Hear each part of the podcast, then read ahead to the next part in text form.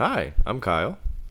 And I'm Trevor, and uh, welcome to Catching Up on Cinema. Uh, if you're not familiar with the show, Catching Up on Cinema is a podcast wherein Kyle and I take turns introducing one another to movies, uh, and in this way, we help one another to catch up on our cinema.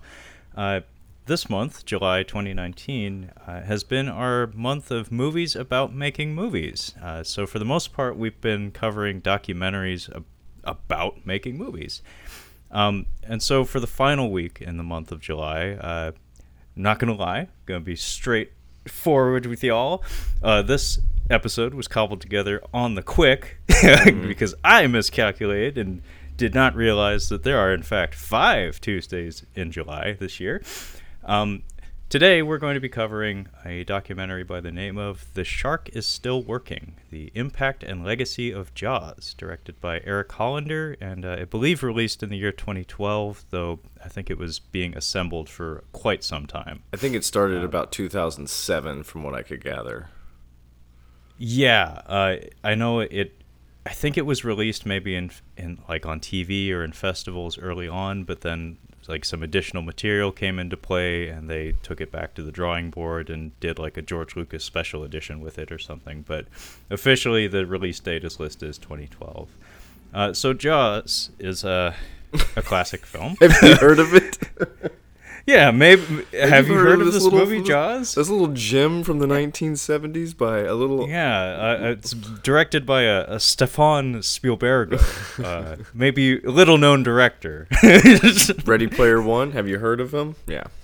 Yeah, you know, known for such classics as Ready Player One. The Terminal. Yeah, Um, he's got some good ones under his belt. yeah, the best movies, the best movies. Munich, oh my god. I didn't know he did Munich. Classics. Um, That that actually changes things for me because I didn't know he did Munich. So. I Munich is an aggressive film. Like, like, I mean, honestly, Munich is one of those super controversial but mainstream films that kind of got swept under the rug. Because, like, when you think about what that is about, holy shit, that is aggressive. I I've heard good things about it, but I have not seen it.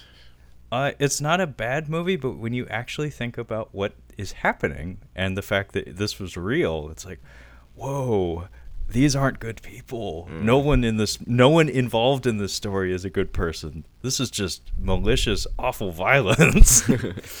um, yeah, Jaws. I don't know about you, Kyle. I guess we should get into that up front. Um, Jaws for me is one of the big ones. Um, it's a huge, it's a massively important movie to me. Um, I used to watch it constantly on like TNT or TBS because it was on all the time. Uh, and this was at a point in my life I was pretty young um, when I, you know, being able to watch a movie with my dad was something that struck me as being like really important because he wasn't terribly interested in a lot of the things that I was interested You in. don't say. like, yeah, like you know, Transformers the movie, he could care less about that. hey Arnold, though, Hey Arnold on Nickelodeon, I think reminded him of his neighborhood, so he would actually watch that with me. Um, but Jaws, uh, he actually was a com- commercial fisherman at some point, so he Oh. he'd been on the he'd been on the ocean, and uh, Jaws is he thought it was an awesome movie. I believe he saw it in theaters when it when it was brand new, and uh, he loved it, and so he would watch it with me, and because of that, like it it made it, amplified the importance of the film in my mind. It's like, oh wow, this is this movie's important to Dad, so therefore it should be important to me too. And so like I kind of became obsessed for, with it for a while, and I think a lot of people in our relative age range had the same thing or similar circumstances because I feel like Shark Week, like the popularity of that exploded as a result of the repeated screenings of the movie on cable and stuff. Well, I think that everybody should, I think, hold dear at least one Spielberg movie, to like from one degree or another. Like, he's made a lot of iconic films. Um, mine would be Jurassic. Uh, mine would be Jurassic Park. That would be the one that I've that I've seen uh, dozens of times. If it was on TV, I'm going to stop and watch it. Uh, I thought about watching it yesterday, actually. Um, but- Was it raining, Kyle? no, but it, that does get you. See, the problem is, is when it rains here, my Wi-Fi goes out, and I have uh, Jurassic Park on Amazon. I know, um, but no, it should be Schindler's List. That's the one that everybody should hold dear. But no, we picked Jaws and Jurassic Park. Uh, by the way, Trevor still hasn't seen that. I know I'm a terrible person. Okay, just making and sure. I actually knows. have I actually have Jewish in my family, so I'm like a doubly bad person. Let me. Um, Um, so actually, uh, so Jaws, uh, Jaws for me, I saw when I was young, and it was interesting. They bring it up in this movie about how when this movie came out, um, in this documentary, they they mentioned that when Jaws came out, people were afraid to go in the water.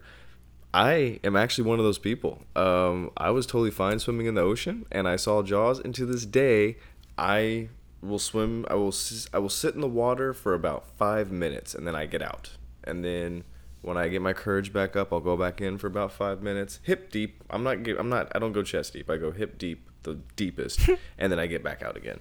So I'm actually one of those people that was scared by this movie.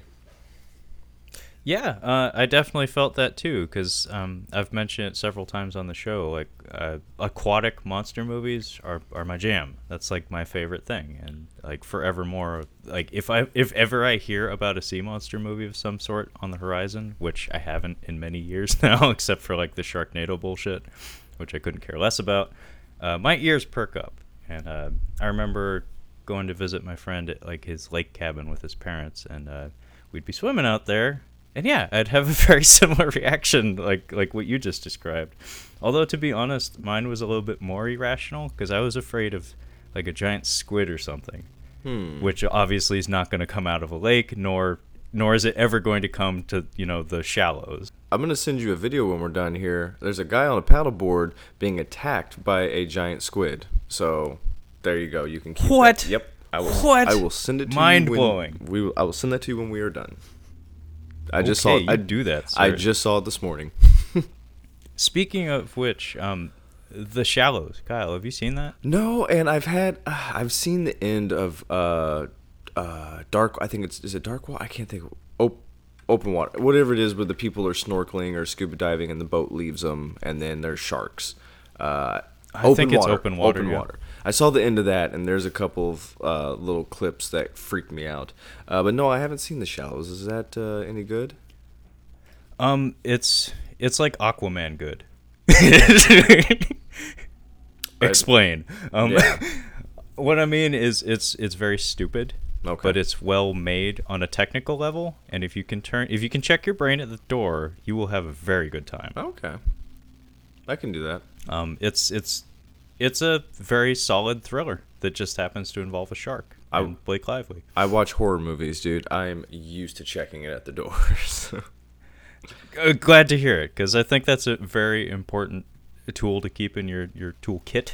Because some people can't do that, and it makes movies suck for them all the time. It's like, you know what, man? Maybe you should find a different medium, man. Like maybe you should stick to books, man. Uh, one thing about this documentary I wanted to ask you about: Did the soundtrack to this thing drive you nuts? Because yeah, it I actually wrote in my notes, music is too loud. I didn't. Have, I didn't have to write it down. It was just driving me nuts the whole time. I'm like, is this? Are they gonna do this the whole No, uh, time? Second paragraph, music is too loud. Well, so there's a what, what we were talking about before we started recording was that we believe that there is probably I haven't seen it a much better documentary uh, about the making of Jaws, um, which Yeah, we yeah. kind of thought that this documentary was gonna be. We thought it would be, you know, kind of oh, what did Spielberg go through? What were the the tensions between Robert Shaw and Richard Dreyfuss? And no, not not so much. We we touched on that just a little bit here and there. Yeah, um, I, I like I said, I wanted to be kind of honest and upfront uh, about this episode. Um, this is kind of like a half abortion of an episode in some ways, because, um, I mean, if you if you look at the other episodes we did this month, uh, there's a consistent theme of them being about the filmmaking process, like chiefly about the making of a product. Um, this one's more like I described it to you with a hand gesture. Yeah. This feels this feels like a, a self-congratulatory like victory lap of a documentary. It's not so much going into the details of what went, like the blood, sweat, and tears that went into ma- the making of the film. It's more just like, yeah, we did it. Jaws is awesome. It's like I I know that. We No, all know that. It's literally Jaws is awesome. The documentary, like that's what this is about. Yeah, it, it may as well just be called Jaws is awesome or Jossum the documentary, Jossum the film. Although they would have to pay rights to Mattel or, or Trade Master or Trendmasters or whoever owns the Street Sharks. Well, it's even funny because they they actually get Richard Dreyfuss and Roy uh, Roy Scheider. I think even Steven Spielberg for this one, uh, but they also he also shows clips from the documentary where they interview Richard Dreyfuss, Roy Scheider. And it's like it's just funny because they're like, we got to talk about this shit again. What what what else do you need to know? Like we already told you about it but uh, I don't know what the the I don't know what the director's point was with this. Um, this was also on the the Blu-ray that you have. I don't know if it was just supposed to be added on. Yeah, I, I don't know exactly, but yeah, the the way that we ended up screening this movie is I own the Blu-ray of Jaws, and I I uh, got it to Kyle through non-traditional means. Yes, he um, mailed it to me, and I just mailed it back yes. to him after I finished it. Yes, he did. He paid full postage. He tipped the mailman and everything. um, but yeah, the this documentary is not, of course, not the first uh, done about Jaws. Um, they actually reference, in fact, they interview some of the people who made uh, a previous one. Um, apparently, it was from 1997 called "In the Teeth of Jaws," and it was produced for the uh, Laserdisc of mm. Jaws. Um, I have a feeling that that's a superior product. Um, there's a lot more archival footage in that of like behind the scenes of of getting Bruce the shark to function properly and just going into the nitty gritty of of what went into the process of making this film because it's well known that that Jaws was a troubled production. It's it's well documented. However, that isn't so much stressed in this documentary, and it's a little bit frustrating because of that. Because I feel like you and I maybe knew more about the movie going in, and maybe we are both, in fact, dumber now that we've seen yeah. this movie. yeah. I'm like, yeah, I knew that. Um, like, oh no, wait, it had a small budget and made a ton of money. No shit. Like I didn't. Yeah, no shit. Um, oh yeah, so yeah it, uh, skyrocketed Spielberg's career. No way, really. Oh, and I think I hate. I think I hate Richard Dreyfuss. I, I, I think I just hate him. I don't know what it is about him, but seeing him in real life, just uh-huh. he gets under my skin. I, I get why Robert Shaw was picking on him. Like I totally get it. I do too. Um, it's funny because I, I actually adore Richard Dreyfuss as an actor. Mm. Um, but yeah, in interviews, there's something about him that he's he's maybe a little too playful or something where it's like he, stop acting. He's dick. on. he feels on. Yeah. yeah. He he does feel on because he's not very candid. It feels like he's being very selective as to what anecdotes he shares because everyone else is talking about how awful the thing was and he's just like talking about how awesome it was. It's like come on, man. like like like everybody knows that Robert Shaw pretty much like came this close to beating your ass every day. like, tell us about that. Yeah, tell us about. That's what I wanted to hear about. I'm like, all right, what did you say to Robert Shaw to piss him off? But I, I think it's one of those things where Robert Shaw just didn't like his scent. He's just like, ah, I don't, I don't like this one. I, I think it's a combination of two things. It's it's both that. Um, it's like I crap bigger than you. Yeah. yeah. to, to, yeah. To quote Jack Palance. Um, but also, I think maybe just from an acting standpoint, maybe he thought it would lend something to both of their performances. I thought like, because in character they both they're supposed to have that relationship. And yeah, even St- uh, Spielberg says in the in the film or in the documentary that that that should be accredited to the author of the book because that is the main uh, that's the main thing in the book is is the uh, is the tension between the the crew basically. Um, I could yeah. I could see I don't I don't know much about Robert Shaw if he was that insightful as an actor to like I don't know I, I heard he was really hitting the booze pretty hard at this point like he's uh, like lifelong yeah. alcoholism. Um, I know he was a very hard man, um, but that's that's it. I, I, haven't done much research into his filmography or, or his character as a person. So yeah, it could just have been him being a bully. Um, um, but yeah, um, we're probably not going to go point by point no. with this episode like we tend to do because honestly, it it's it's just a victory lap. Yeah. Um, some people were critical of uh, the first Avengers movie for that same reason, and that a lot of it felt like like the producers or the director kind of like jerking themselves off and just being like, "We hey folks, we did it." we made all the money, and we're gonna continue to make all the money. Speaking of making all the money, the Lion King's making all the money right now. Um, let's see. and here. yet I don't hear much good about it, to be honest.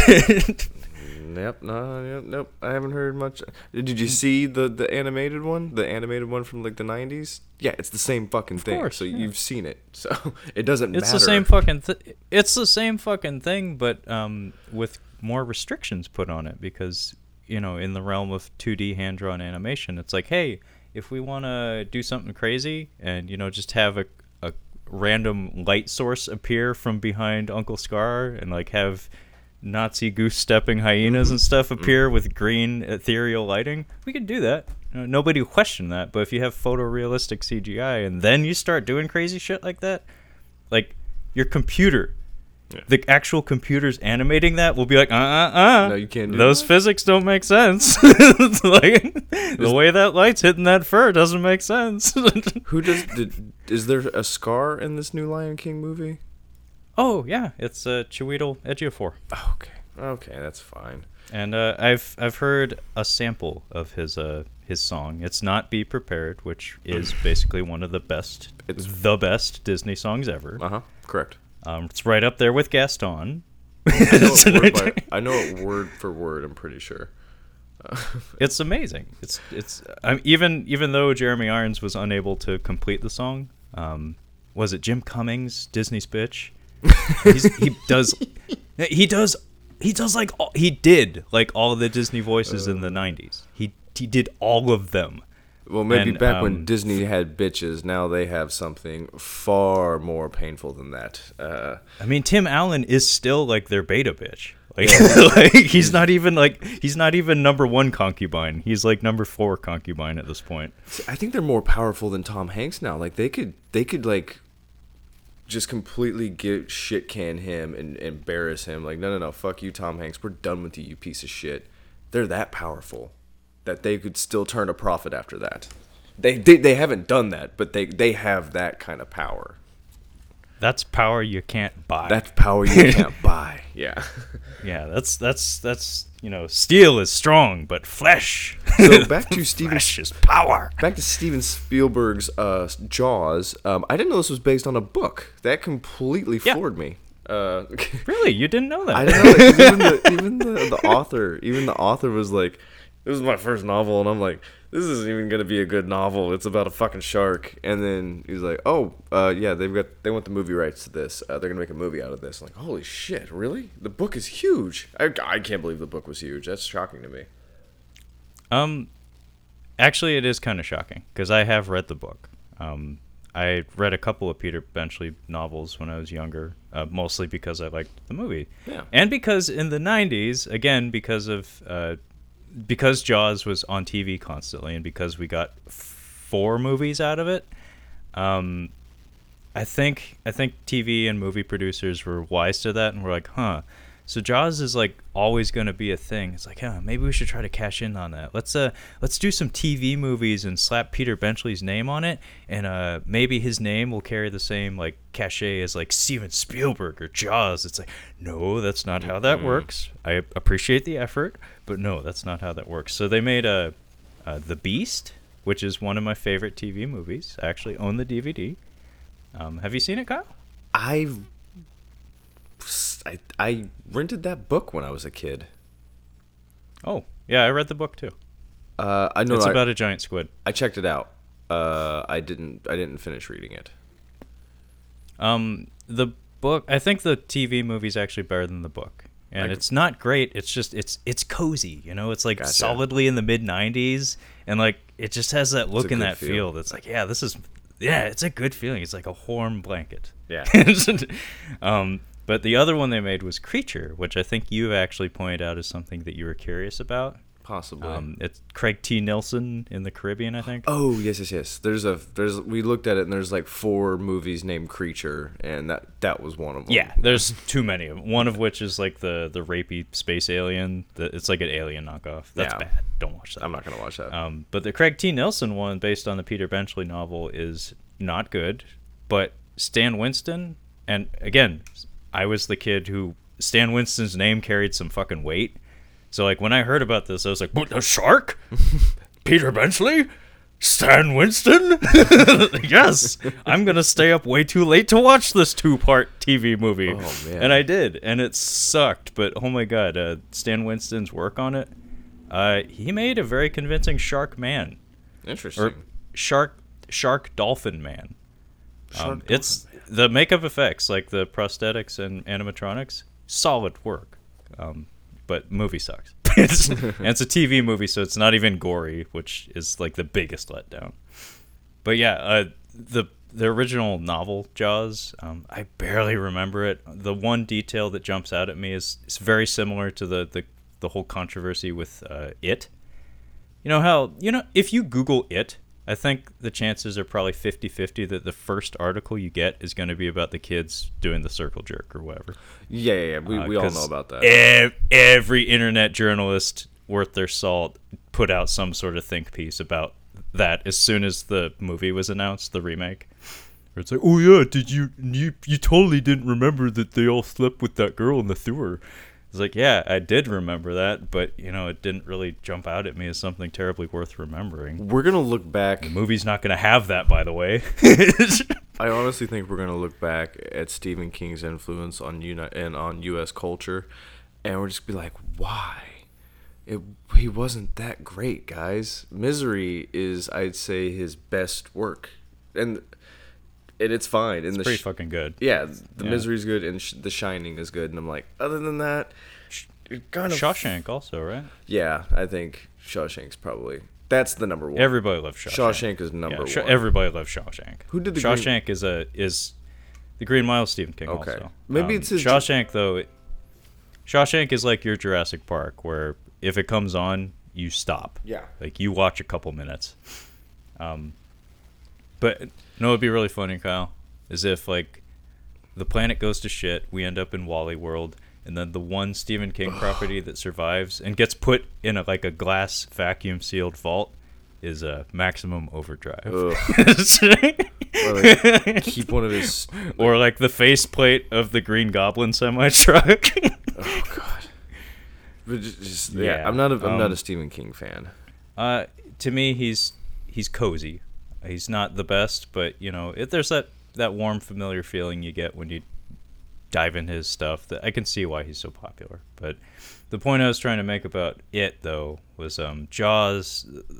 Uh, the one the one thing that all the the uh, internet journalism think pieces would probably be about uh, is that if I remember right, um, Dreyfuss's character bangs Mrs. Brody on the side. Oh really? um, In the book? Yeah, there's an affair that goes on in the book. Yeah, we didn't- in the movies. I don't. We did not need that in this movie. um, but yeah, the characters in this movie are, are lovely. They they really do make it in a lot of ways, and it, it was it was nice seeing Dreyfuss and Scheider. I really wish we had gotten more time, like more FaceTime with Scheider, Mm-hmm. because I don't know much about him, but he everything I've ever seen him and he even the fucking Punisher, he he made me smile. Like, You should watch all that jazz. That's the yeah, you told me about that before. yeah that that's one I just caught when I was younger. It was just like on Cinemax or HBO one day, and I just I didn't I had never seen a musical. It, it was kind of odd for a musical too, and I just just kind of got sucked into it. Um, I'm like, that's the guy from Jaws, and that's the only reason why I watched it too, was because it was him. Uh, it was because it was Roy no, uh, what was it? The my dad had me watch The Marathon Man. Have you seen that? Mm-mm. Is that um short guy? Uh, the Dustin Ju- Hoffman. Ju- Jury. Oh yeah, Dustin Hoffman. There we go. I couldn't- Jerry. I could. Short guy. He has a has a weird scream. yeah, he's he's screaming. he has a weird scream. I, I don't know why, but his uh ur- his uh min, urban not urban cowboy. That's fucking Woody Harrelson. Midnight Cowboy. No, urban cow, urban cowboy is John Travolta. There's another movie with. Yeah. Remember that uh, Kiefer Sutherland, Woody Harrelson movie where they're cowboys in the city?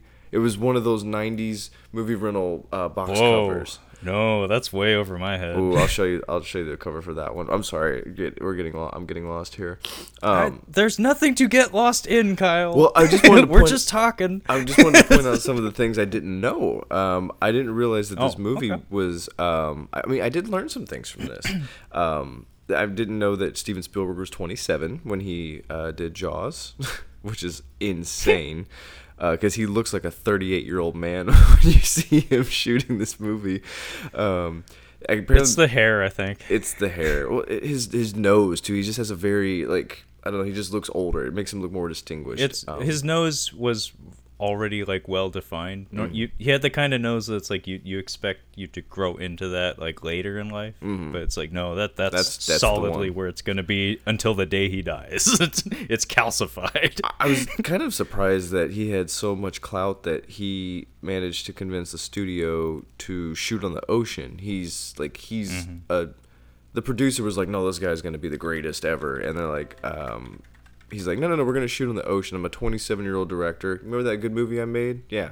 I'm to I'm to do it never what's never been done before. I'm to actually shoot on the ocean." And um I didn't realize that the limitations from this movie were what made it really good. Uh, the shark never working made them like made them improvise.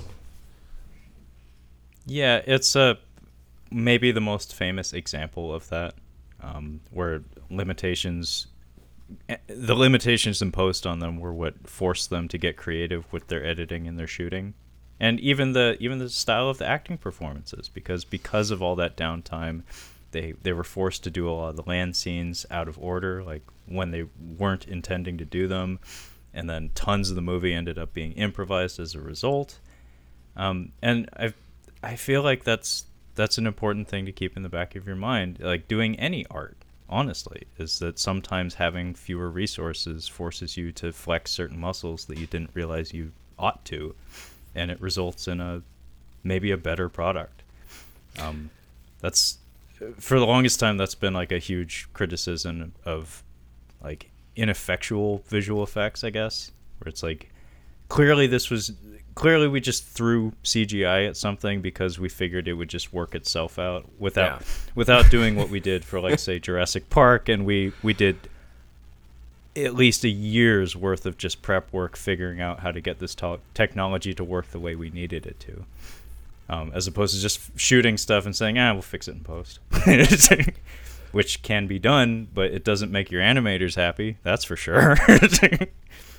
Um, I was gonna mention uh, the advertising. One of the guy, uh, one of the people in here is like the term. They think the term blockbuster came just from Jaws itself, and I'm like, no, I believe it came from King Kong.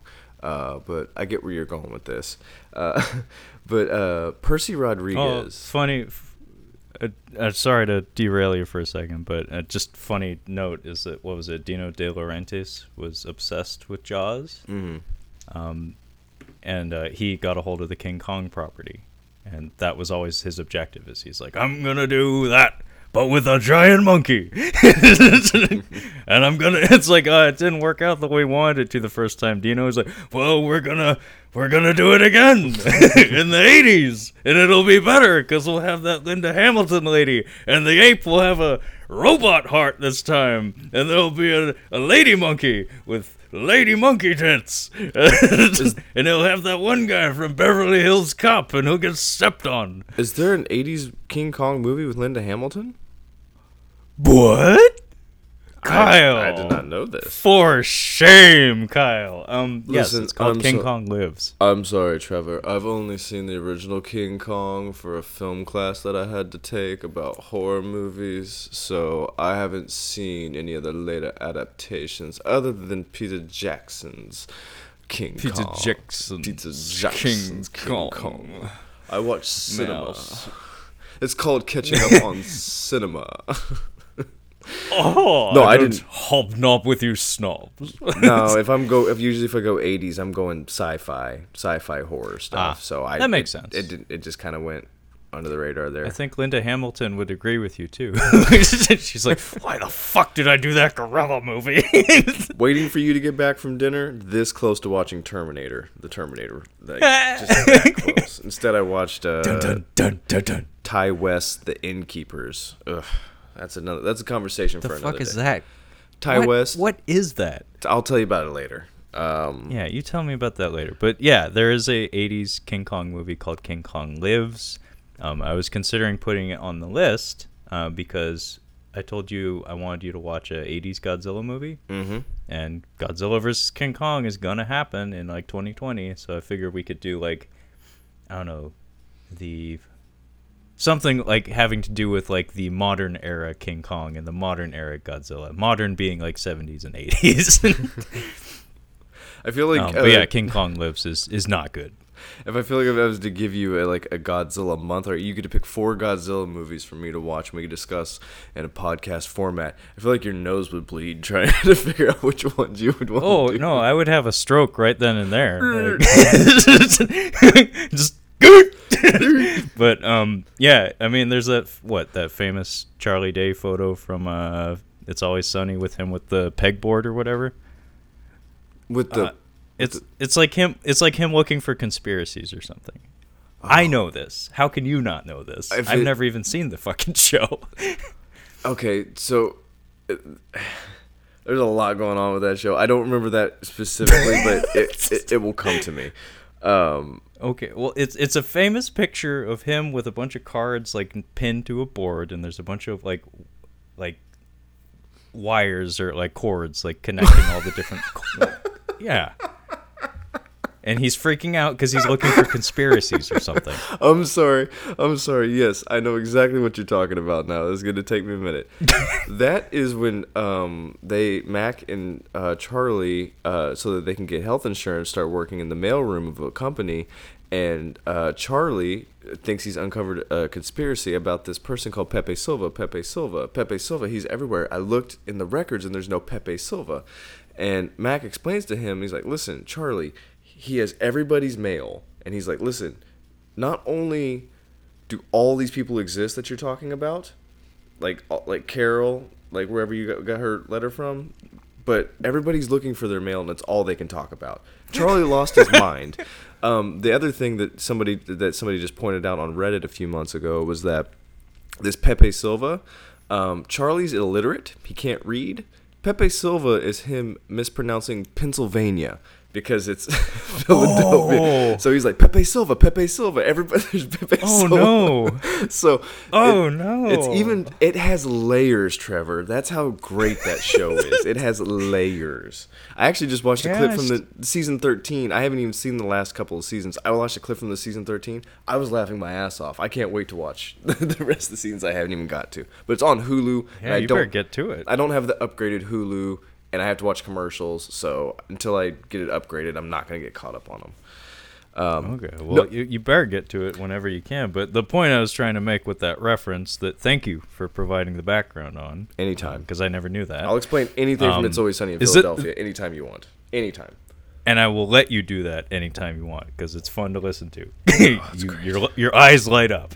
Um, but the point I was trying to make is that if you gave me four episodes, like if if you made me pick four Godzilla movies, that would be my process. It's like, it'd be very in depth. It'd be very involved, and I'd be freaking the fuck out up until the the minute we start recording. That's like, or you could honestly just Like, do. but, but Godzilla versus the Sea Monster, and, and, and Ghidorah, the three-headed monster, and uh, the Heisei, and the Showa, and, and the Millennium Era. Blah, blah, blah, blah. I mean, honestly, you could have your own side. We could have our own side feature called the Godzilla Cast. Like it's just us doing it. We have to do a side thing, basically. that's, how the much- Godzilla cast. the Godzilla cast because that's how many Godzilla movies there are. Um, I wanted to mention uh, Percy Rodriguez. Um, for those of you listening, if you don't know who Percy Yeah. Rodriguez, you've heard him, you know him. He did the Yeah. trailers for Yeah. most movie movie trailers in the '60s and '70s. I would assume, uh, well, at least the '70s and '80s, maybe not the '60s. Uh, he might have been too young, and his voice hadn't quite gotten to that that deep, like deeper than Billy Dee Williams deep. Um, but I liked his take on, I like his take on doing the advertising for the movie. Um, I don't know how much they spent on advertising for it, but it seemed like they did. They put in quite a bit, quite an effort. Um, but he he Yeah. he suggested that uh, he do like a, a deep ominous tone as opposed to like Jaws. Uh, he uh, he has this funny line where he's just like um, he's like I think my voice was responsible for people being afraid of going into the water because like the advertising was really good for this movie apparent for Jaws for this movie for Jaws apparently and I just like how he got a kick out of that. How he got a kick out of that. No, no. Um, I actually took note of that for sure because that was that was fun for me. Uh, because I, I think I mentioned it before on the air. Um, I used to have a VHS tape called Fantastic Dinosaurs of the Movies. It was this wonderful tape that it's just like an hour of nothing but trailers for like monster movies from the 50s through the 70s. And just just the novelty of seeing the the different style of trailer because they used to like show you the whole fucking movie. like, Yeah. they used to show you the whole movie, and then they like there was a lot of repetition where they'd be like Reptilicus, Reptilicus, Reptilicus. Pointed that out about Steven Seagal's like contemporary Steven Seagal trailers. They show it's like two and a half minutes long. There's like an orchestra playing over it, and it's like the they literally give you the premise of the entire like the whole movie.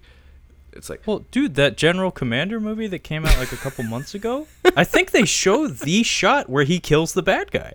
I think they show the the exact name. shot I don't in know which he does it. Why is that a funny name, General Commander? It just doesn't make sense. Because it sounds like a bullshit phrase. General like, I don't think those words go together in that sequence. I hope he never dies. Honestly, just keep, Uh, just keep. just a heads up, Kyle. Uh, he has a new one coming out next month. Oh, outstanding! I can't it's even on watch the Blu-ray list. I can't even watch his movies. I can just the trailers all you need because that's all the Steven Seagal you're getting in that movie. By the way, in contemporary Steven Seagal movies, that's, Mm-hmm, That's, all you're every shot. That's every frame. every frame he's in the trailer, and that and his only frames are in the trailer. Like that's that's it. Uh, so you don't need to watch his movies. Just watch the trailers. Um, about Percy Rodriguez, though, I wanted to say that um, couple quotes here, uh, directly from the trailer, which they do show a few seconds of, which was kind of cool. Um, it is as it is as if God created the devil and gave him jaws. And I was like, that is It's that is fucking money, man. That was that. I, I took a and- mental note of that. And then see it before you go swimming. And I was like, fuck yes, that's how you get asses in seats. Yeah, the, and the- Kevin Smith had the best follow up though. Um, he was like the weed to the crack of Jaws. Yeah, as I in like that. the gateway drug to Jaws. I, gotta- was like, that's beautiful. I, Kevin I Smith. got a I got a kick out of the directors that they got for this documentary. Um, at the- I mean, this is like M Night Shyamalan. I think around the time that they interviewed him, he's at the height of his powers. Um, Eli Roth, Bryan Singer, Eduardo Sanchez. Oh, I didn't look up any of his films or anything he's produced. Um, Robert Rodriguez Yeah, I don't know him. Dude he got like basically all the the directors that he got for this are pretty much in the doghouse for the most part. Um i just thought it was kind of funny. You got jaws is a, a huge part of like who i am as a director and, and, and my technique and like trying to implement what spielberg did with that movie. Eli roth i feel uh is probably the one that i would like the best out of all those guys. Just I don't know what. There's something about him. I don't like all of his movies, but I appreciate him. Eli, yeah, I agree with you wholeheartedly. Um, Eli Roth, I don't think has ever made a truly great film, but all of his films are distinctly his, Mm-hmm. and I can appreciate that. Like I can identify just without seeing his name attached to it. Just if I was to watch them without knowing that he was involved, it's like there's something weird about this horror movie. I think Eli's involved. I think Eli Like, Roth Something with this. Yeah, I think something with the sense of humor. There's something weird about it. Like My only- Dr. Bongo. Yeah. my, my only complaint with M Night Shyamalan, besides his bad movies that he definitely has, um, he definitely has movies that I I really really enjoy. But the problem is, is there's very few of them that are rewatchable because it's True, all it's all true. built on a twist, and unfortunately that doesn't make a movie very rewatchable. Signs though is probably his most rewatchable movie because not much of a twist there. It's just a good movie. I think Unbreakable is my most watchable Shyamalan movie, but Signs is good. It's very good. I watched Um, Split. I finally watched uh, Split. Um, Yeah. I didn't get to Glass. Split was fine. Neither did I. It just, Yeah, Split Split's not amazing. It's it's more just like one really really really good performance and then a movie based around it. It's Can- like it's it's missing something, but McAvoy's definitely swinging for the fences. yeah, he he's he he's gonna show up. Um, can you when you put the title for this episode, can you put Jaws documentary slash just general rant about the things. Kyle and Trevor finding excuses to talk about everything but the movie they just watched. it's, it's not a. It's really, in all honesty, it's not a movie. I don't think it's really even much of a documentary. Uh, it it looks like one, and it's advertised as one, but there's not really much. You don't really get too terribly much from it. Um, Well, the vibe, the vibe that I got from it, both from the style of narration and even the photography, like the, I don't know if you'd call it like film stock or the, like the general general aesthetic of it, the way it looks. Um, it feels like something you would put on cable in between screenings of Jaws movies. thank you. Uh, like, yeah, it yeah. feels like there should be commercial breaks, and it feels like some like you would play five minutes of it at a time and then cut back to Jaws. It'd be like it, it's almost like watching a Joe Bob Briggs episode of, of a movie or something. I felt like this was in between. Like this is like the man. I watched uh, uh, Man in the Iron Mask on HBO or whenever it. Pl- yeah, I think it was on Stars uh, or Encore, one of those movie channels, and they'd have like clips with like interviews with Leo in between, and I'm like, I feel like this would be after Jaws, like in between. Yeah, but this would be like Yeah. you'd see like 10 minutes 10 uh 10 minutes in between. It just it has a weird it has a weird feel to it. And the music throughout it's, it's just too loud through the whole thing. And it doesn't Well, it feels it feels cheap is the main thing to me. It is it is. feels like something produced for television rather than something that was intended to go into film festivals and have like a really strong message or attempt doing any sort of like work towards like educating the viewer because I told you off the air like a lot of the finer details about the making of the movie that are mentioned during this documentary it's like I already knew this shit. My dad knew that shit like before the internet.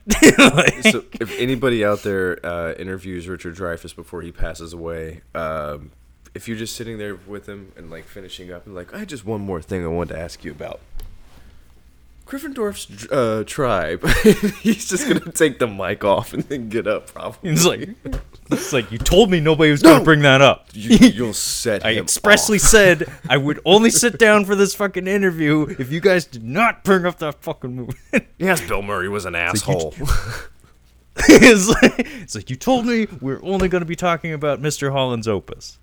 I would want to know about. Only Mr. Holland's. I'd want to know about another stakeout. I feel like that was uh, it. Yeah, that movie. I Hey try, Kyle, guess what's on guess what's on the Blu-ray list for August? another stakeout, dude. I watched it not too long ago. It does not hold up. Oh, don't tell me that. I, I was obsessed with that movie when I was young. Oh, I loved it. I loved it. Yeah, yeah. Yeah, I loved that movie. hmm And Dennis Farina is he is a gem. He is the best part of that movie. Yeah, he's the Him only and, good part uh, of it. Him and Miguel Ferrer to me Mm-hmm. are they both steal that movie. I, I Dennis about- Farina getting brain freeze. Him getting brain freeze, eating the ice cream too fast is the funniest fucking thing in that movie. is pretty great. I was actually thinking about Miguel, Miguel Ferrer today. I was thinking about him in Blank Check. I had a cigar. I was gonna go have a cigar outside, and I just remember him in Blank Check smoking the cigar. And then I thought about Juice. RoboCop, obviously. oh, I Bob wanted I, I wanted to mention that to you. I wanted to mention there's this this moment in Blank Check where Tone Loc and Miguel Ferrer they grab that little nasty redheaded kid, and uh, they're like, "Yeah, you're coming with us." And he's like, "Take," he's like, "Like bite me or something." And Tone Loc just grabs him by the ear. Basically, he's like, "Man." I don't think that was pro. I don't think that was acting. Because Tone Loc's, Tone Loc's, oh, his his response is just fantastic. Um, I wanted to mention merchandising. I learned about uh, how much uh, merchandising was attached to this film, and this came out in 1975. You know who took a note of that? Uh, Steven Spielberg's uh, buddy George Lucas, because Like, oh hey, that shark, that shark's making a lot of money on T-shirts. Uh, maybe, maybe we should print some T-shirts for Star Wars. Yeah, I'm, know? I'm dead serious. I'm like, they probably saw how much money they were making from merchandising, and, and he's like, ooh. Yeah, I don't. I don't think the hot the hot rod shirts are selling very well. Maybe maybe the kids like space. Maybe maybe maybe we should print more space toys. The kids, the kids aren't wearing condoms these days. So what we're gonna do is we're gonna make Star Wars T-shirts, and then the kids are gonna wear the Star Wars t-shirts and then they're not gonna get laid, so they don't even. They're not the gonna get laid. They're not gonna get laid, and maybe, maybe, maybe in their frustration, they'll go out and buy some hot rods, and maybe that'll, maybe that'll sort things out. You know, Even maybe if- they'll get everybody back into hot rods. even if they don't get the t-shirt, even if they don't get a t-shirt if they get a young lady back to the back to the house and in his bedroom she'll see his figurines and oh she's not gonna have sex with him I'm, I'm, I'm helping. You know, it's population control. You know, it's gonna be Population a problem in the future. yeah, you know, the environment. It's the '70s. You know, the environment's like of prime concern. We gotta, we gotta like take care of the situation, and you know, get hot rods. two jars next to each other jar jar hmm Oh yeah, that's a great idea. We should we should make him we should make him the star star of episode one because I, I have enough foresight that I can I can plan that far ahead. I, I have so many notebooks, Stephen. Steve, Stephen, uh Stephen. The poster i thought was really interesting i didn't know about the poster uh, yeah, that was really cool. That was genuinely cool. So I'm, I noticed that uh, did Roger Kastel do uh, uh, the original Star Wars or the Empire Strikes Back uh, poster? Because I saw Um, yes, it. uh, it's the it's the one with I think it's Luke on the Tauntaun. Um, I I think Drew Struzan may have done one, um, but I think Kastel did one of them. Oh, Yeah, Roger interesting. Kastel is the artist who uh, act. He basically used the cover of the novel as a prompt. Which, if you look at the original cover for the novel, it's kind of muted. Like it's, I want to say it's a more realistic rendering of a shark because it's it's doesn't have its teeth bearing. It's it's the same image, so Mhm. it's a shark swimming upwards towards a woman who's at the surface of the water. Um, he just like gave it some balls. Not and I guess he'd never balls, drawn a shark yeah. before. Yeah. Um, and he uh, he went to like the Natural History Museum. Uh, he asked them if he could take a look at whatever shark exhibits they had. They happened to have some, and he just used one as a reference and created this wonderful rendering that we we all adore to this day. And what I thought was funny is that he had a model for the woman, um, who personally I barely even my eye doesn't really go there. Like my eye centers on either the word Jaws or on the shark. The woman's just kind of there. But to see that and like to have it put center frame, it's like, oh shit! Like there is detail there, and and holy shit, he used a model for that that what looks like a very tiny figure on the canvas, and uh, he's he said he had her like doing a swimming motion or something, and it. I, it didn't take him very long. In fact, he, he stressed that a few times. It's like, yeah, you know, didn't take me that long. Made this amazing painting. How do artists get their models? Do they have an agency they go through, or they just are like in the line at McDonald's and like, would you like to model for me? How do they how do they acquire? Oh. Um, I know. I don't know about today in this highly politically correct era. I don't know how Mm. common it is for scouts to approach people in public. Uh, I know that used to be a thing that was done, where people would just come out with business cards and be like, "Hey, how you doing? You should take your clothes off for me." Model for you? But, no, um, I don't want to get my throat slit in your basement. Thank you for asking. Get the fuck away! Get the fuck away! I don't see.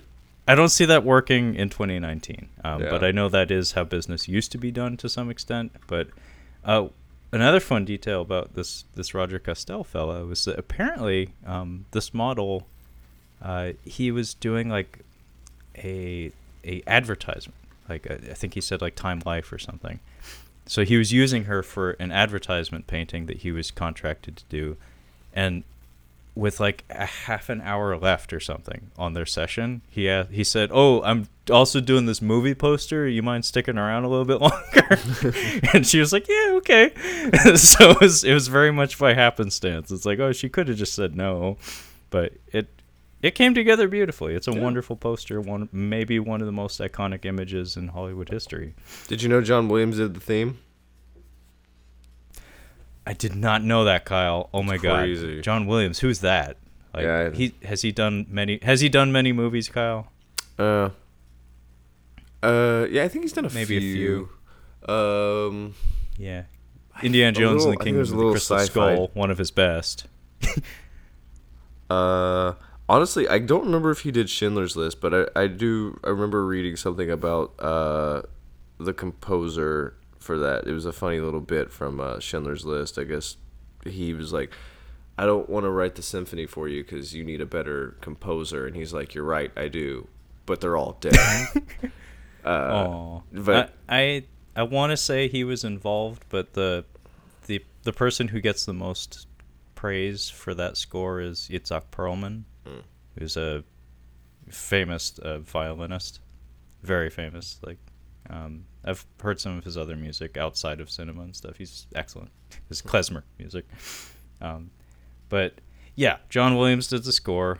Um, I was kind of surprised they they focused all of their attention in this uh, documentary on on the the theme of the actual shark, that the famous donut donut donut donut theme. yeah, Um, but to me, like it it needed to be said that like top to bottom, the score is amazing. Like every track is amazing. That's Um, how they I- start with. I- the, I was gonna say, isn't that how they start the documentaries with the no na na, or is that where they start this? I think so. This I think- chapter. I think they start the documentary with it, but the point is, um, they mostly just center on the theme of the shark uh, whenever they're talking about the music. But um, anyone listening out there that has any interest in film scores, uh, you owe it to yourself to listen to not just that track or not just that part of the score, but the whole fucking thing because it's top to bottom just amazing.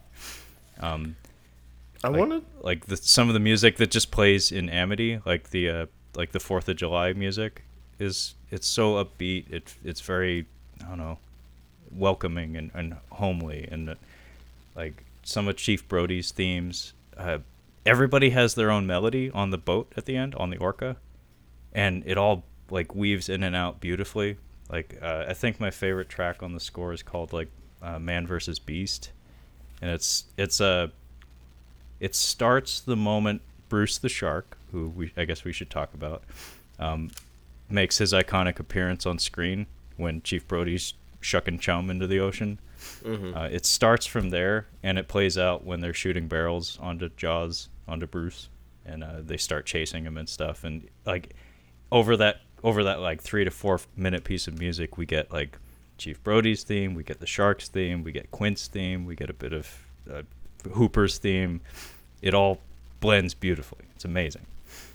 Um, but yeah, Bruce the Shark, we really ought to spotlight because uh, that's some of the best parts of the documentary. Is just talking about the logistical concerns with getting this fucking shark to work. I mean, that's where the title of the movie comes from. It was life size. I mean, that's that cannot be emphasized enough. It was a 25 foot robot, basically. Yeah. uh, that could be utilized in the water. And we did film a good chunk of this movie on the actual ocean, which Spielberg is very candid about saying, uh, "Yeah, that was dumb. Probably shouldn't have done that." yeah. uh, soundstage may have sufficed, but in some ways, it's like it gives the movie a, a look and a feel that probably couldn't have been achieved back then or today, um, if it hadn't been actually shot on the ocean. But yeah, this this 25 foot behemoth would break down constantly Constantly. and force everybody to shoot around it. And I guess it was dangerous too. Like it it didn't move correctly and maybe was a little herky jerky with the way it would it moved when you had control of it. I got kind of a kick out of them. Like, uh, sh- there was a few outtakes where they just had like the fin going through, and then it would kind of raise up a little bit, and you'd see like the bars and stuff. And I just wanted to get like uh, just little clips of Steven Spielberg. Okay, ready, action. Fuck. Okay, reset. reset. Okay. Are we ready? Yeah. It takes like it takes like ten minutes for them to get it back over there where it needs to be. Okay, action. Mm, fuck! it just keeps coming up. God, God, God damn it! Just, just somebody. It's probably really frustrating. Like he probably cried a few nights. It's it won't work. It won't. It won't fix it. Shark won't work. work. Damn it. Robert Shaw's Well, that's a what's- dick. That's what's funny is like Spielberg. I don't think I've ever.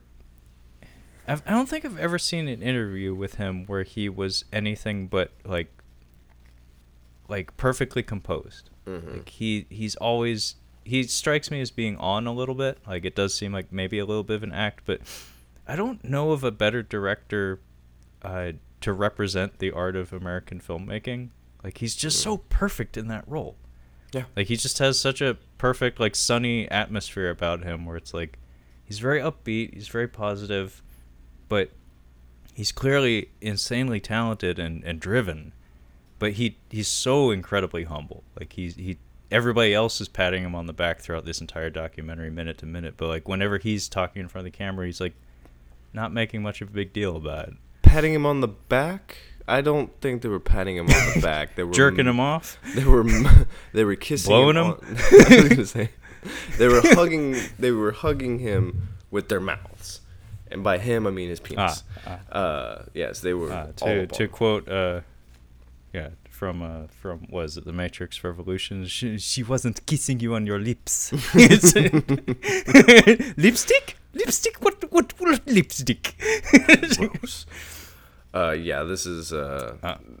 this is a suck fest. I wanted to the- min- go ahead. the- go ahead, Bruce. I just wanted to say that the thing I wanted to say about Spielberg is that um, we I think we opened this month talking about Hearts of Darkness, right? Uh huh. and Coppola, we get to see, like, we get to see him bare, like, Yeah. we get to see him bare his soul on camera. Not quite to the extent that Martin Sheen did, but, but uh, we get to see him frustrated. We get to see him off kilter. Spielberg, though, like the way he describes the shoot, it doesn't sound easy. Like it sounds like it was pretty fucking rough, but we don't get to see that. We only get to we know that, but we don't actually get to see the the curtain pulled back and actually see what that was like minute to minute. And I really w- would have loved to have seen that because like in a lot of ways this movie is kind of a miracle that it actually came together the way it did. Smoke and mirrors. Um, I think some of it might be about the mood you're trying to capture because Spielberg doesn't make heavy films. In my, I mean, don't. I'm sorry. Schindler's List is extraordinarily heavy. It might be with the heavy, one of the heaviest movies of all time. Um, but I know that that was very taxing on him, and I think it took him like uh, I think I read it took him like an hour after shooting Schindler's List to like get into the mode of editing Jurassic Park. Like he just had to like really like like fuck. I was really like anything with shoes was really was really bad. Um, but yeah, I, maybe he's just better at keeping his composure uh, than Coppola. I think he's just I think he's more just like a, a guarded personality in some ways Mm. because to, to be honest I don't I don't hear much about his personal life and stuff and I think it makes for pleasant interviews but maybe not the most insightful ones he's got a uh, because he's got like a child that he takes it out on or something, or he's got like a I mean a gimp. there's there's subtext there's subtext in a lot of his movies that suggests that he's got some issues He's got Tom Um, Hanks in dads. a closet with a gag in right now. Like just works him, works him over. no, he probably like accidentally slips up when he's saying like, "Oh, hey Tom, it's been years," except it comes out, "Dad," he's like, "Whoa, Steven, whoa, whoa, whoa, whoa, Steven. Steven." Oh man. Side note: uh, I always wanted to do like if I had all the money in the world, I would do like a Saturday Night Live skit or something with Tom Hanks, and it's uh, it's Oscars night. You have a bunch of the Saturday Night Live players uh, up on the stage imitating actors and actresses and stuff, and they're like doing the award ceremony and they're opening the envelope, and then they're doing like Best Actor or something. They're and they're about to announce the award, and they say, "Oh, Matthew McConaughey!" And then we cut to like a shot of Tom Hanks in the crowd, and he's just doing knife hand, like, "No, no, we're not doing that." And then they're like, "I mean, uh, Tom Hanks," and he's like, "Oh, yeah." Did you make a movie this year, Tom? No. Um, you could probably pitch that, uh, Trevor. Uh, they've been scraping the bottom of the barrel for about a decade now at Saturday Night Live, so you could probably get a full time writing job if you went ahead and just pitched that real quick. Oh, score. Oh man. Um, I wanted to mention uh, Verna Fields. They they mentioned her briefly. Did she win an Oscar for editing this film? Because they, were- they were handed three awards. Um, I can't remember if one of them was for editing. I think it was.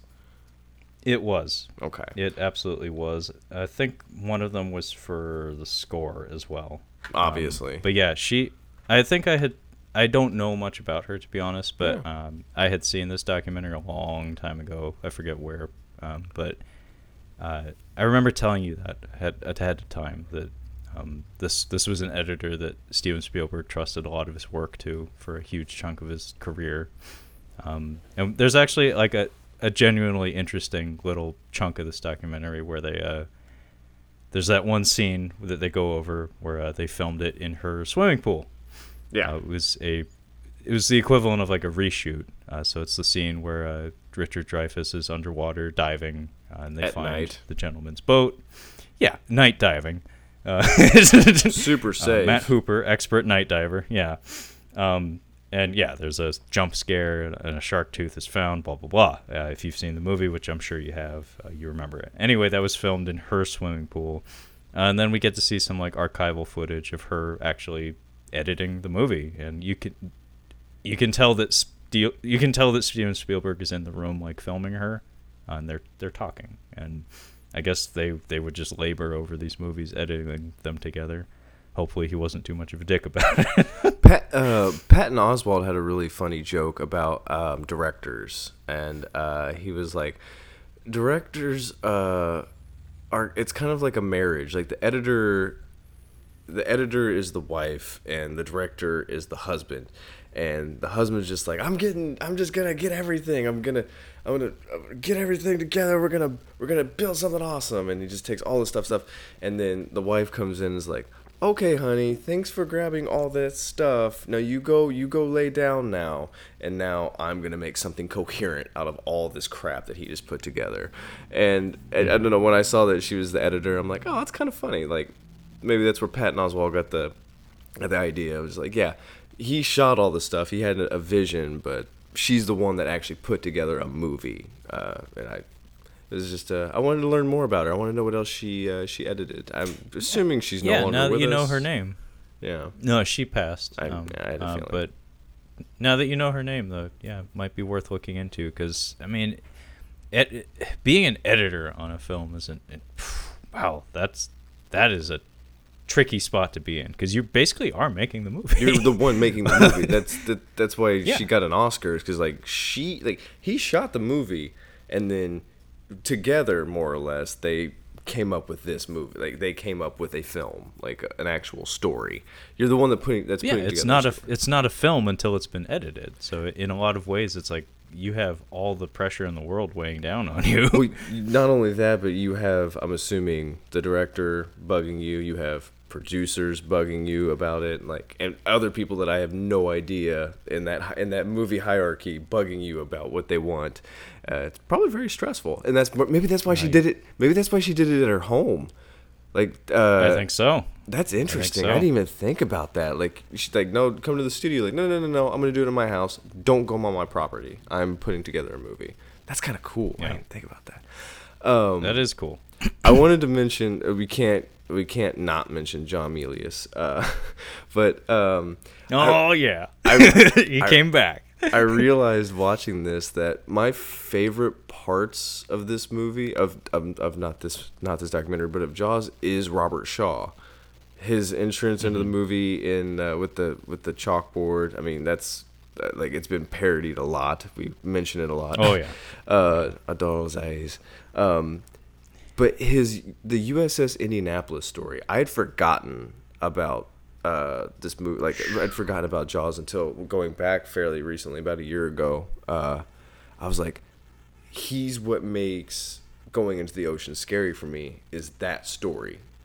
For me, like that's what does it for me. And I'm like, he's my favorite part of the whole movie. I'm like, yeah, like the the shark effect, like the the shark robot is cool, but I'm like, his story is chilling and it's fucking. Ter- and I was watching it with my girlfriend, uh, and she was like, "This didn't really happen." I'm like, "Uh, no, this really did happen. this is an actual story." Yeah. Uh, but Yeah. when I heard, so I don't know if it was Steven Spielberg who said it. He's just like, "Yeah, John Milius wrote a nine-page speech."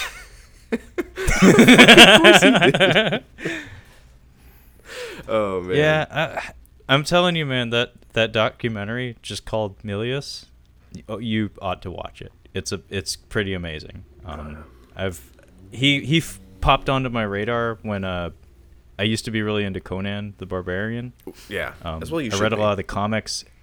yeah, I read a lot of the comics and of course the Arnold movies. Um, but my brother, uh, I think he was the one that insisted I listen to the director's commentary on Conan the Barbarian.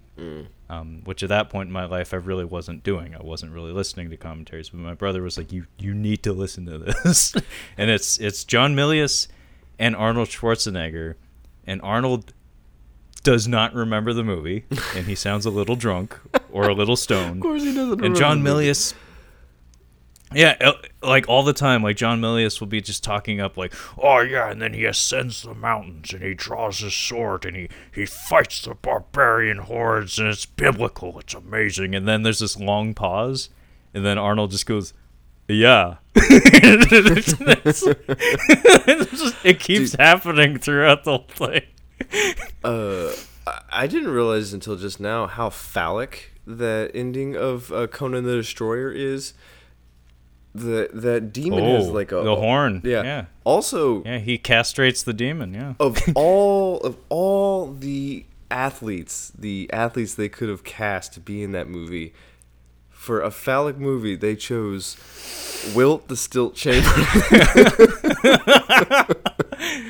It's a little on Ah, the yeah. nose, don't you think?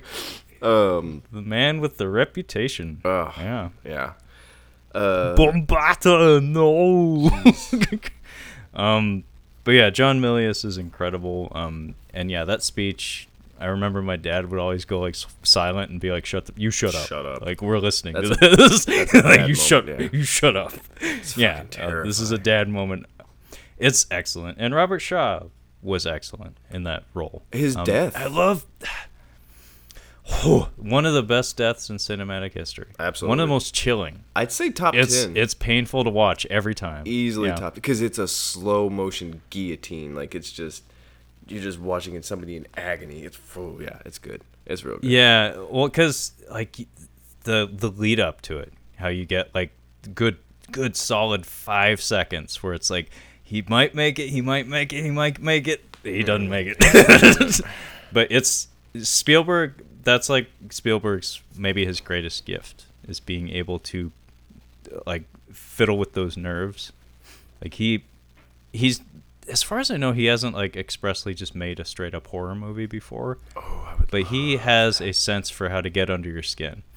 Uh, he really has a, a knack for that. And that scene and like the knife scene in Private Ryan and a lot of That- stuff in his filmography Oh man, really Dude, does I've- chill you. I I've been sitting here thinking about like Steven Spielberg should everybody should have a favorite Steven Spielberg movie, and I completely beefed on uh on uh, Saving Private You Ryan. You forgot Private Ryan? Holy shit! Like oh my goodness, I forget like Jurassic Park, Schindler's List, Saving Private Ryan. He might be the greatest director of all time. Like not even He- from a money making standpoint, just just storytelling. Just his movies are that great. If you never heard of He's- him, Steven he's- Spielberg, look him up. Trending. he's kind of in a league of his own. Like uh, he's he's a very unique talent. Like he he does things with his movies that I don't know where the inspiration comes from, but he always seems to make it look easy. Uh, it's kind of incredible, actually. And I, w- I don't even know what his budget is. Like, I, w- I, want to go back now and look at what the budget was for Saving Private Ryan. Not even for like for actors. Just like I wonder what the actual production, what it cost. And uh, I wouldn't be surprised if it was fairly low, and he would still pump out something that's fantastic. Uh, but I'm, I remember like the behind the scenes stuff for that uh, the uh, beaches of Normandy. Like I remember seeing like, oh, here's how we did this. We did the squib. I'm sure the word squibs came up at some point. I'm not sure. Uh, yeah, yeah, absolutely. I I think I saw the same featurette. Man, I don't know if I'm gonna watch Jurassic Park when we get done, or if I, I can't do Saving Private Ryan right now. That's just that's just too much. But th- I'm gonna be watching a Spielberg movie in the next 48 hours. I can tell you that much. Well, well, the thing about Private Ryan I remember the most about the uh, the making of, and I think I just saw like an HBO featurette or something, was that uh, a lot of the quote unquote squibs they were using were actually just activated by air pressure, um, because it would be, f- it wouldn't be feasible to rig up that many explosive devices.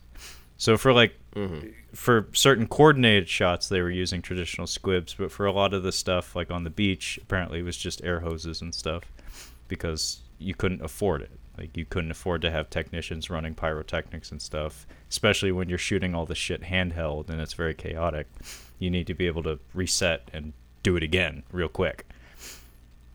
Um, so that was interesting, and again, that's like a that's an example of like a limitation creating a very interesting scene. You know how My your dad, what? your dad shushed you whenever Robert Shaw does his USS Indianapolis speech. Um, there's two Yeah. scenes that I shush people for in uh, Saving Private Ryan. Uh, it's Adam Goldberg's death, which is one of the worst movie deaths. Like that is top. I'd say top ten, honestly, because that is painful to watch. Uh, my other shush moment is when Tom Sizemore's character gets shot. I don't know why it's the funniest. Mike, It's one of the Mike. funniest things when he's like, "Mother." I'm all right. I just got the wind knocked out of me. uh, uh, no, Hang there's- on, you talking about when he throws the helmet? when he throws the helmet. That's that's the one. Yeah. Motherfucker. Son of a bitch! Yeah, Son of a bitch! I love it.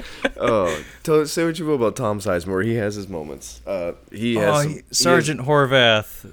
He has one of the funniest scenes, and it's so it's always sunny in Philadelphia history. Like Yeah, you sent you sent me that. You sent me that. the one one of the funniest things.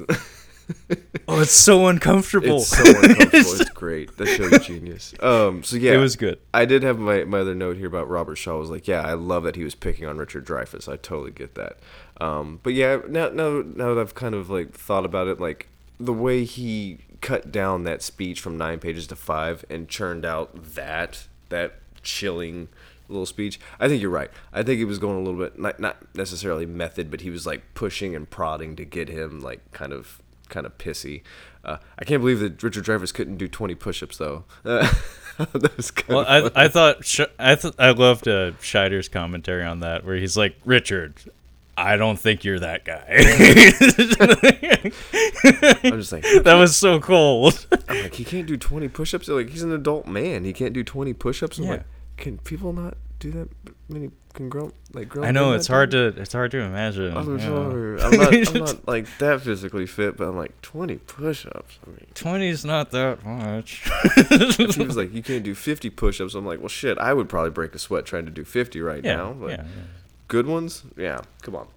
Um, But yeah, um, what what always interested me about um the relationship of the characters on the Orca, the three, um, Brody, Hooper, and Quint, um, is that I always got the sense that like there was like a mutual respect between Quint and Hooper that I don't know if it actually translated to the actors' relationship to one another, but you could t- I think what Quint was doing, and I could be totally off base making this assumption. I think what he was doing is that he was he was reading him as a person and understanding that in order to get this person where they need to be to be a successful sailor and you know successfully kill this shark i need to be a dick because mm. he will respond to it because he is a bratty kid. He's a mm-hmm. bratty rich college kid and if i'm not hard on him then i won't get what i need from him so i, I feel like maybe it was forced on quint's end where it's like he doesn't like him genuinely but at the same time he's like amplifying it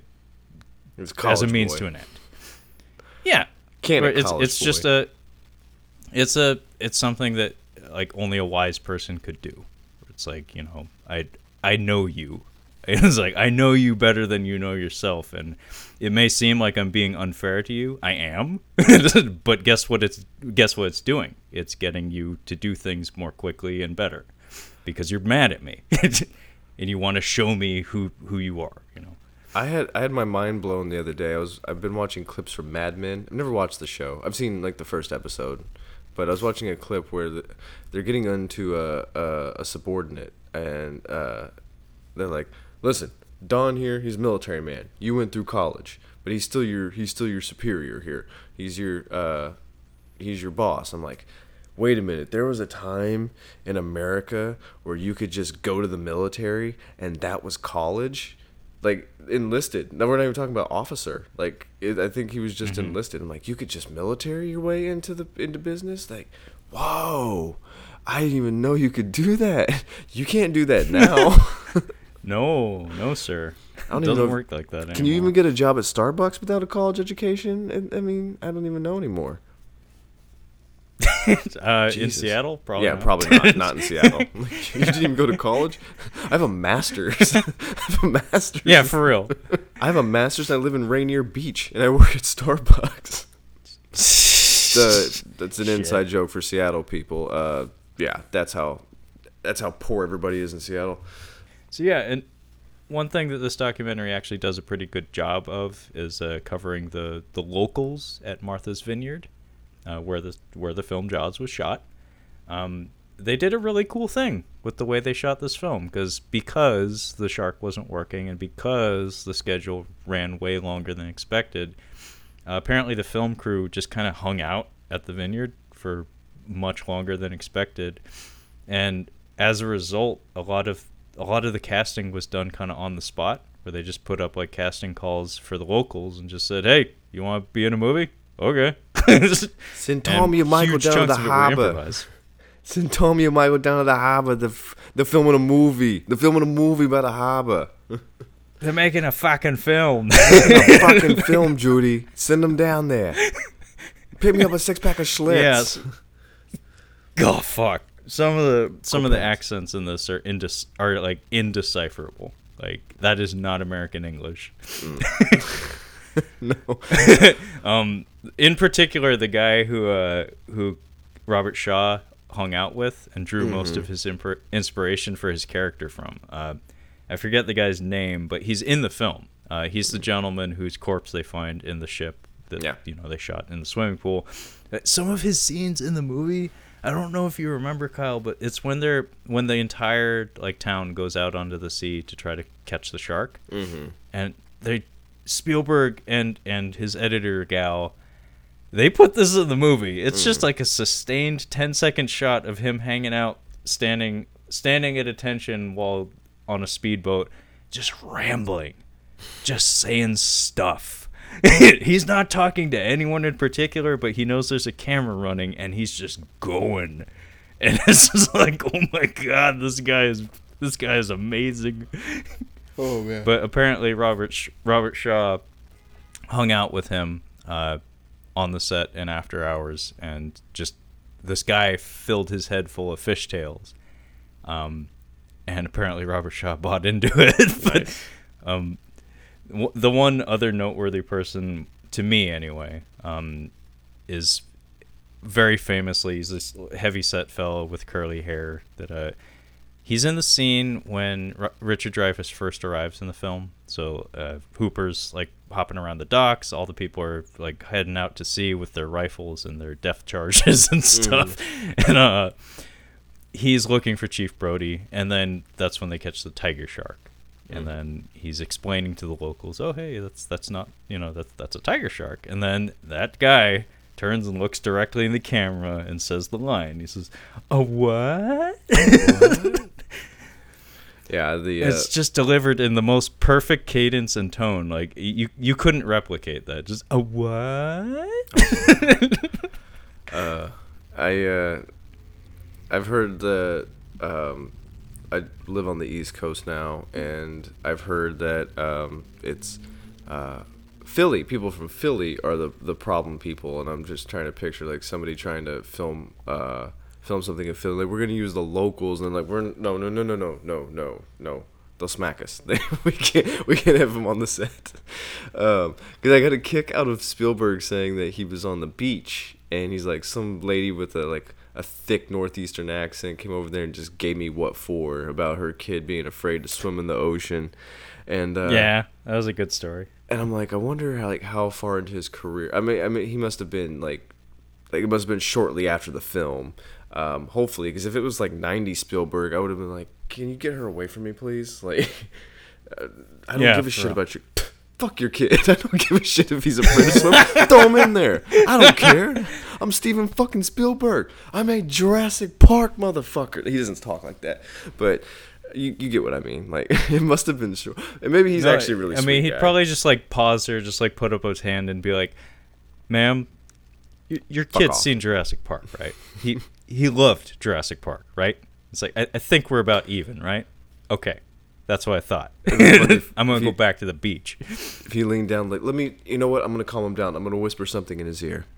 If you don't get the fuck away from me right now, I'm gonna throw you in that shark-infested fucking water. just kid just runs off screaming. Tell your mom to fuck off too. Jeez. Uh, oh man, but yeah, I don't know. Like, there's there's a difference between uh, like being accosted or being like yelled at in public. But when you're getting mom yelled at, you I think you probably stand to attention. You're like, oh shit, what I do? Like, you probably didn't know what to do. Yeah, no, I mean it sounds like he handled it as best as he could, but the funny part from that was that he said he he searched himself. He searched his feelings and he couldn't tell the kid that it was safe in the ocean. He's not like, it's not. I just made a movie like, about "It's how it's really not, safe. Did you see the Yeah, movie? I mean, I just made told the you. movie. Yeah. It's like I, I mean, I, I, I'd like to say you're not gonna get attacked by a shark, but it might happen. That's how he should have addressed it. He's like, tell him that it's safe out there. I'm like, ma'am, did you watch the film? Yeah. Well, then why would I tell him that? I made the movie because it's about the scary ocean. Jesus, did you did you watch the movie? Uh, no, what he should have done is he should have whispered in the kid's ear, like, "Did you know there were three more movies? More people die. There were more sharks." It's like, and don't bother going to SeaWorld. One gets in there too. You ever hear of uh, dinosaurs, you little motherfucker? Uh, somewhere, someone out there is jerking off to our show right now. that makes me uncomfortable. Oh Jesus. Um, one thing I wanted to bring up. Well, I mean, while we're on the subject, we should probably mention that the lady who played uh, the Kintner mother, uh, they have a good interview with her. That's pretty cool. Apparently, she was like a school teacher or something that Uh, had some acting experience, and uh, she could improvise. So they asked her to do that role. Uh, I want to say, speaking of jerking off, uh, she says like, "I how many boys have I slapped? Have asked me to slap them? I can't even count." Yeah. So I'm like, dude, that is Yeah. fucking weird. Uh, I can't imagine I would meet somebody, meet somebody that had like an iconic slap that I would be like, "Hey, will you slap me?" It's really fucking weird. Um, but hey, yeah, their own. yeah. Just I'll sign an autograph all day long, but I ain't I ain't doing that. Sorry. But yeah, she she seemed like kind of a cool lady, and she did a bang up job with that scene. That's Mm. iconic. yeah. Um, one one thing I wanted to bring up was the filming of the shark cage. Um, Oh, which was kind of cool to get. That was that was very cool to get some insight into that. I, Mm-hmm. I will give that to this documentary. So, um, the shark cage, of course, uh, in Jaws is the scene where uh, Hooper goes into the cage because we're getting desperate. I think that was at the point where the orca their their ship is sinking.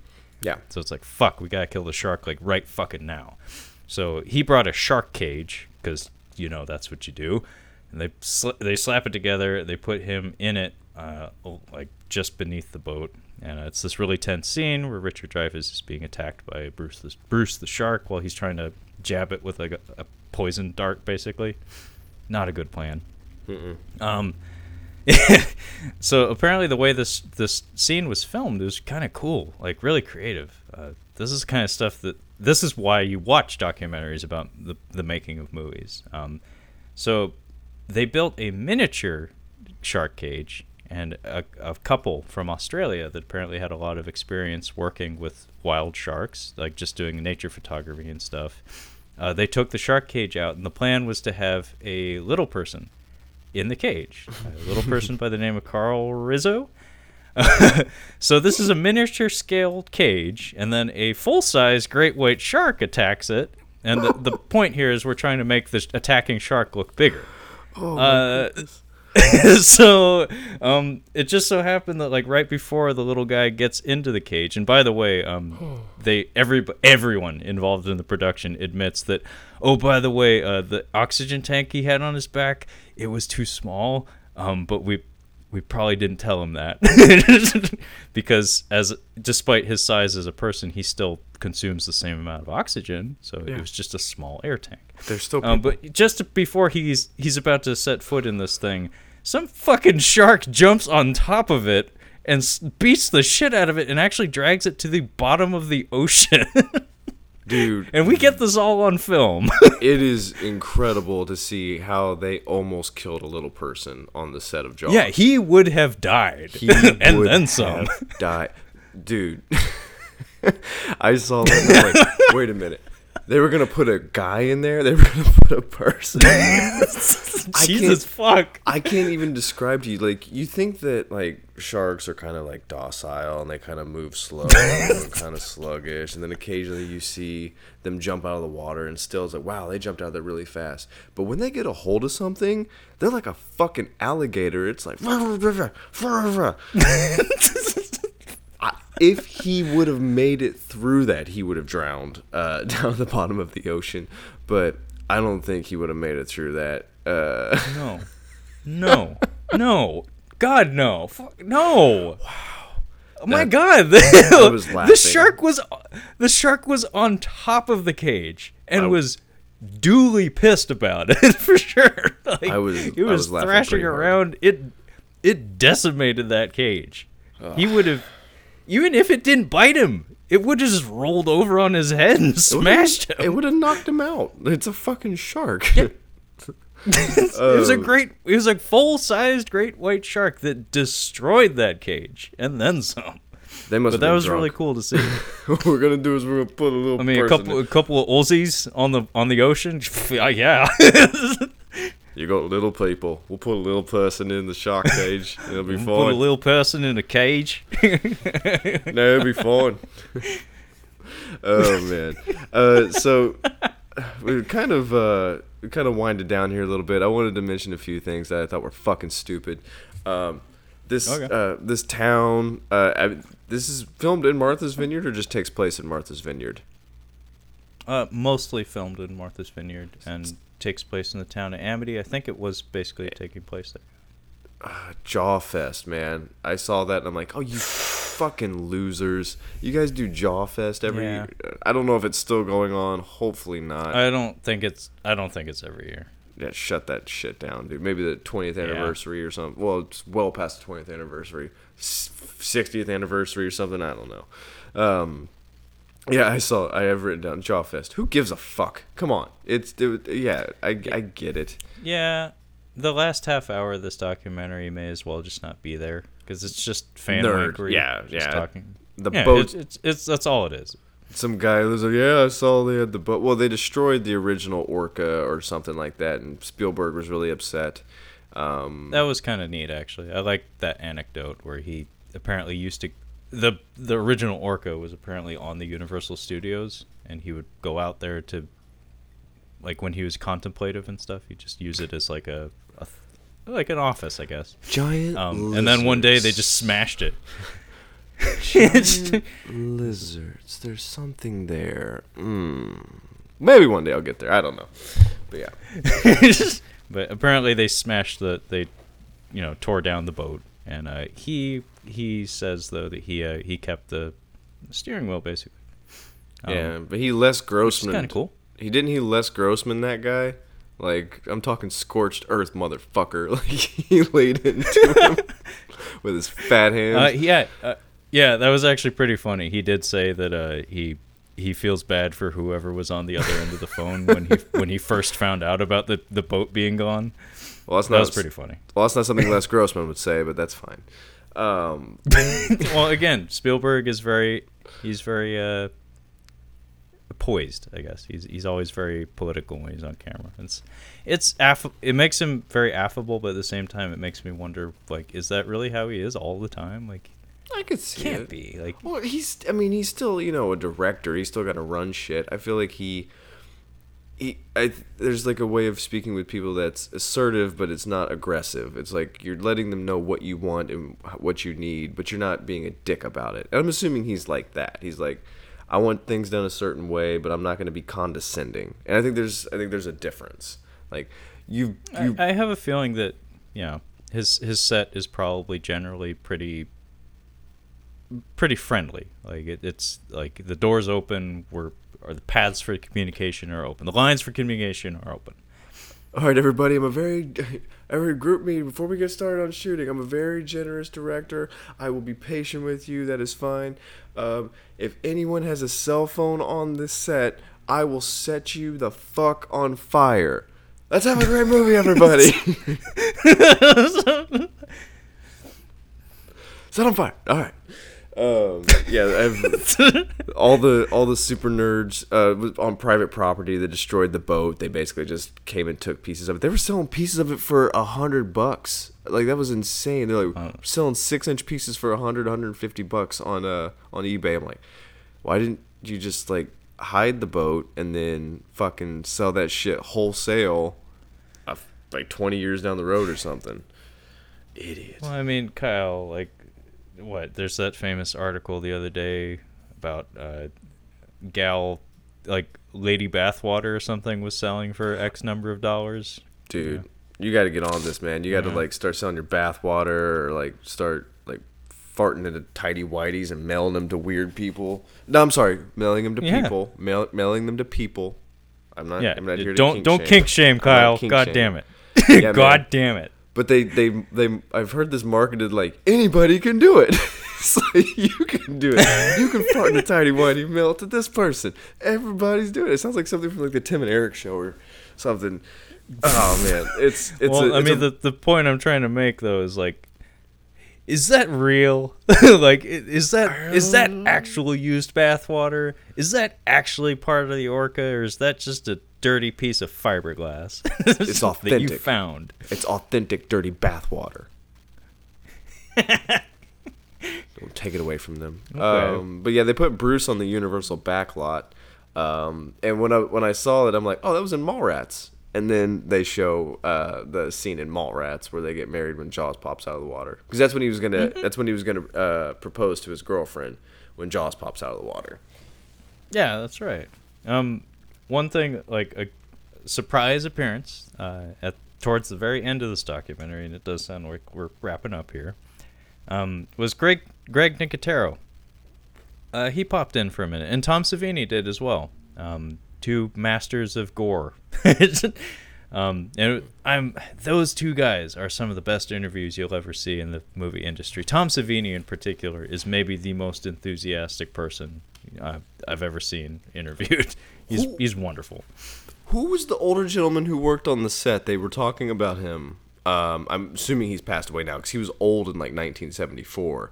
But they were saying that he was the one responsible for putting together the uh, for putting together Bruce and making him operate.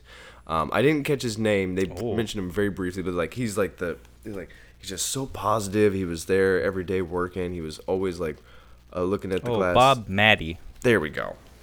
Bob Mattey, uh, I I made special note of his name being dropped because I didn't know, but um, apparently he worked on Twenty Thousand Leagues Under the Sea. That's what it was. he Uh, made the giant squid. Yeah, and that made me so happy. Like that tickled me in just the right way because that movie's very precious to me. Uh, I adore that film, and I haven't- Giant Squid was my favorite part of it. I'm on a Kirk Douglas kick right now. I just watched um, Paths of Glory, which I really, really like. I, I didn't even realize it was Stanley Kubrick, but um, next up is uh, 20,000 Leagues Under the Sea. I'm going through some hunky uh, Kirk Douglas uh, films. I'm working through some stuff. So We sh- we sh- we should do an episode on it because it's it's very special to me. I love that movie. uh, we could definitely do some Aquatica. If you want to do some Aquatica episodes. Fuck yes. Abyss. Fuck yes. Fucking Abyss. Mm. Okay, we're we're doing both of those. An Aquatica. Yeah, Um, Aquatica month. Yeah. Yeah. Um, Carl Gottlieb is another name that needs to be mentioned. Um, he played the mayor's assistant in the movie, and he was one of the screenwriters. Um, but the main reason I bring him up is because uh, his book, uh, I believe it's like the making of Jaws, basically. Um, it, like all the directors they interview for this documentary cite that as like their bible when they first got into filmmaking um, and it makes me kind of want to read that book rather than watch Yeah. this documentary It was it was Eli Roth's uh like t- the Catcher in the Rye. like he just like read it so many times and uh, obsessed over it. Yeah, I thought that I I caught that too. I'm like, what what are they talking about? I'm like, Trevor will know. I'll ask him. He's gonna know what they're talking no about. I, I i have heard of the book um, i've never read it but i've heard of it and like having watched this documentary if i'm going to take one thing away from it it's that maybe i should look into reading it mm-hmm. maybe Man. but yeah but yeah um, i mean i think i'm about tapped out on this movie um, Yeah, I'm tired. like i said the last half hour or so is kind of empty it's just like yeah. yeah, Jaws has a legacy. You may or may not be aware of that already.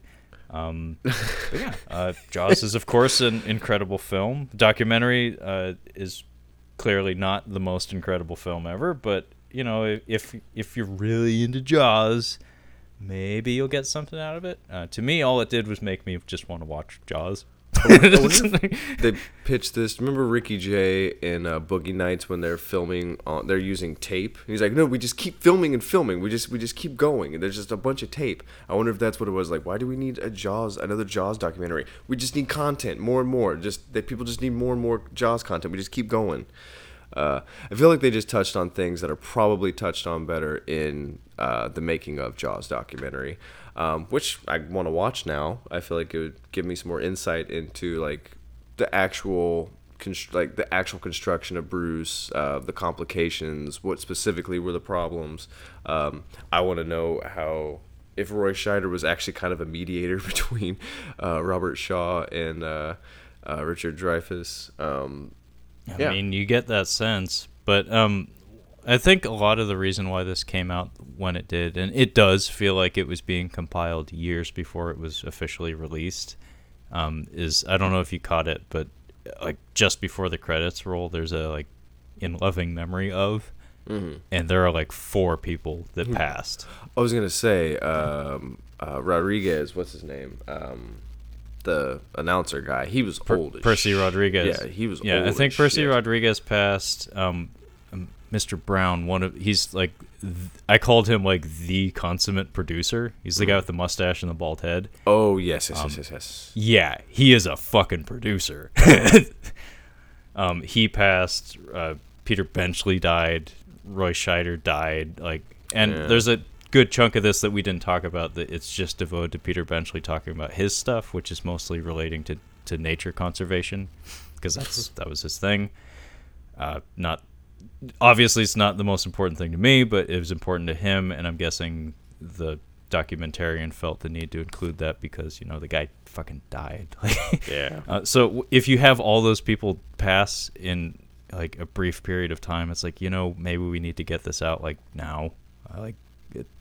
It's only it's only gonna become less and less relevant if more time passes, and I think this was like a like a anniversary year or something of some sort. Most likely yeah, like a 35th or a 45th or something. Um, but yeah, uh, I wouldn't recommend it. No. Uh, even if you're obsessed with Jaws, uh, I, I love the movie, but I didn't feel that I needed to watch this in any way. Um, but yeah, it sounds like maybe I need to add that book to my reading list. It's a little condescending, I would say, for Jaws enthusiasts. Like, yeah, we already knew all this stuff. We we, we knew this. Why did we need this? We, yeah, like I said, my dad, pre-internet, knew half of the factoids that, that were imparted to me. And, you know, at the time I thought, oh, that's probably bullshit because, you know, it's coming from my dad. But, but it's like, oh, no, that was true. Cool. but yeah, uh, that was uh, The Shark is Still Working. Um, and I guess this concludes our movies about making movies month here at Catching Up on Cinema, which I guess plays directly into August, Correct. which you you, Kyle, were kind enough to hand to me as a, I guess, a pet project. Uh, this will be Anime August. Correct. Uh, wherein I will be in creative control of all the programming. Mm. Um, so I will be selecting four Japanese animated films that Kyle will be catching up on. And the significance of that is the fact that Kyle is not terribly well versed in the world of anime. So no.